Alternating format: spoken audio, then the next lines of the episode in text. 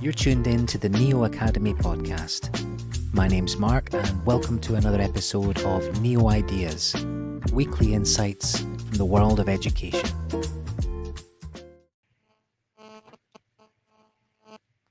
The journey towards personal learning.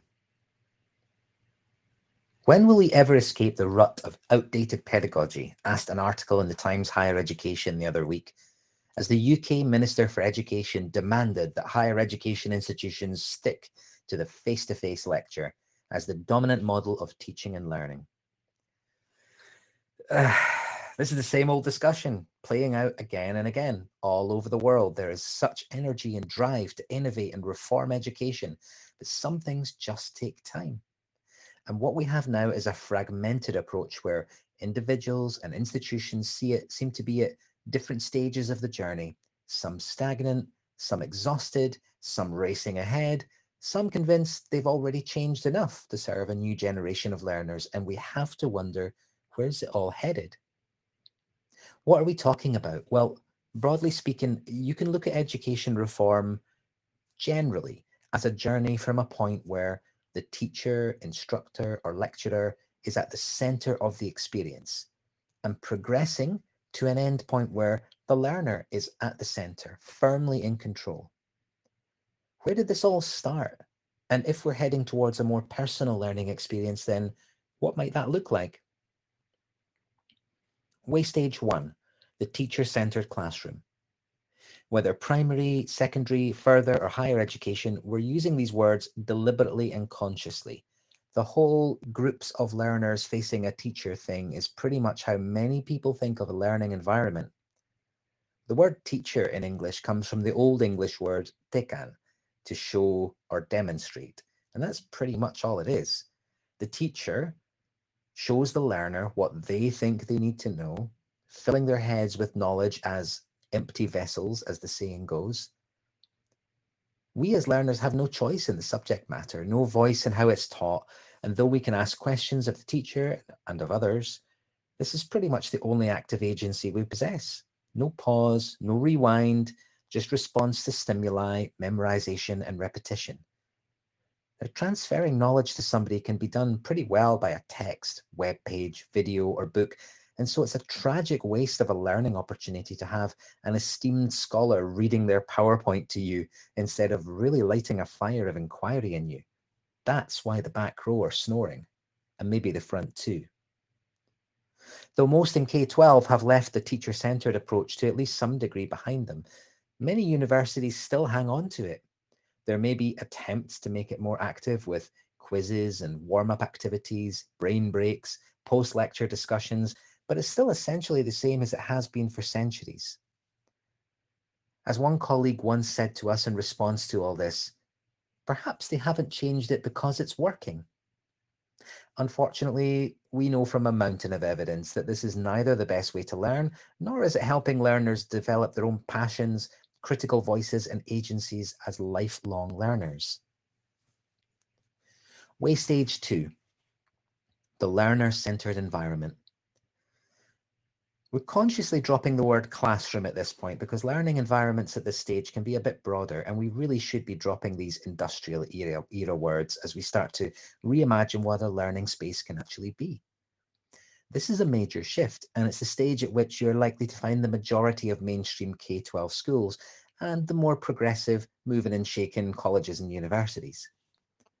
At this point, we as educators do not start by thinking about what we want to teach or need them to know and how to support them to learn, but rather how to create opportunities for our learners to figure out what they might like to know within the parameters of the subject and how they might like to learn it. In the medieval universities of Europe, there was a bit of a blurred line between churches and educational institutions, and both looked pretty much the same, with a man with a beard, well, beard optional, but recommended, standing behind the lectern and delivering a sermon or a lecture in pretty much the same way. During the Protestant Reformation in Europe, the new churches of Luther and Calvin saw the ministers move to the side of the stage, literally, acting vicariously between God and the congregation, which is where the word vicar comes from, by the way, as an intermediary.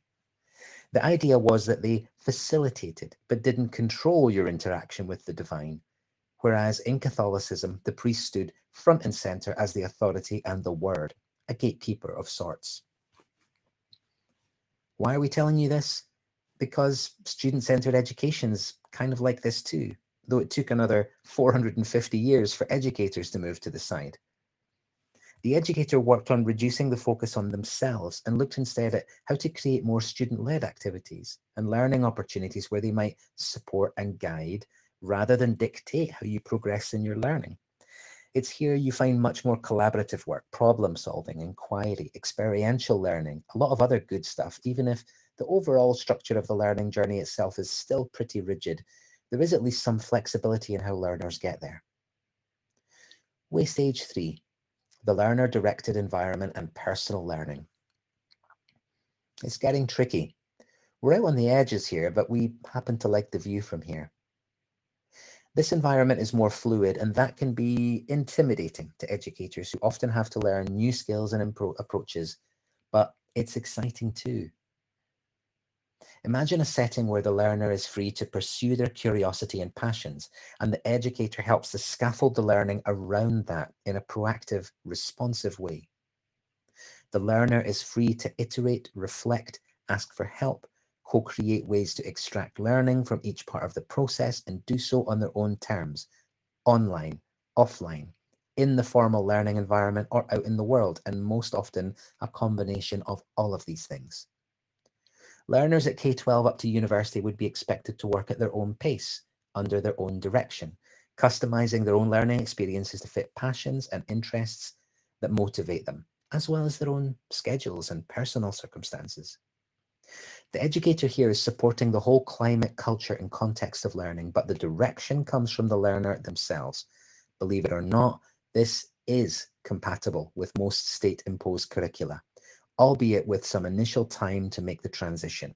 It doesn't happen overnight, but it's well worth the effort.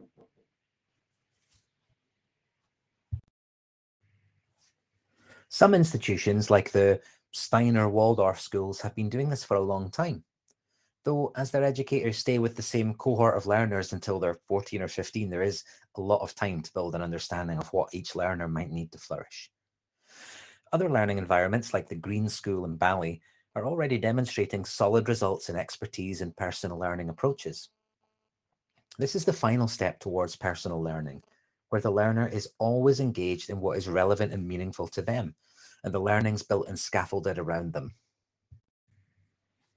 A lot of noise is made about technology as the essential element to support such a complex approach, but people do get a bit caught up in AI and flexible learning management systems and forget one essential thing, you cannot remove the person from personal learning. Technology is a tool and it will be essential for institutions that move to a personal learning environment, but it's not the sum of all things. Teachers at this stage become mentors and guides, and their skill and experience is a critical success factor that cannot be outsourced or replaced. In our NEO chats with Birgit Lau, the ambassador to Estonia's Ministry of Education, she told us that her bold vision was to move towards a personal learning approach for all Estonian K-12 education institutions by the end of the decade. Universities again are more reluctant to make this shift because of the weight of formal accreditation and the cost efficiency of having cohorts move in lockstep through the same content. Some, however, are introducing personal learning programs for some specific areas, such as Essex County College in New Jersey, which has transformed high fail rates in mathematics by reimagining the entire thing as a personal learning program. And you? Where's your institution on the journey? And where are you? Every week on our Neo Chats, the podcasts and the videos, we'll be talking to some of the people pushing education forward. So there's always a bit of inspiration to send you into the weekend.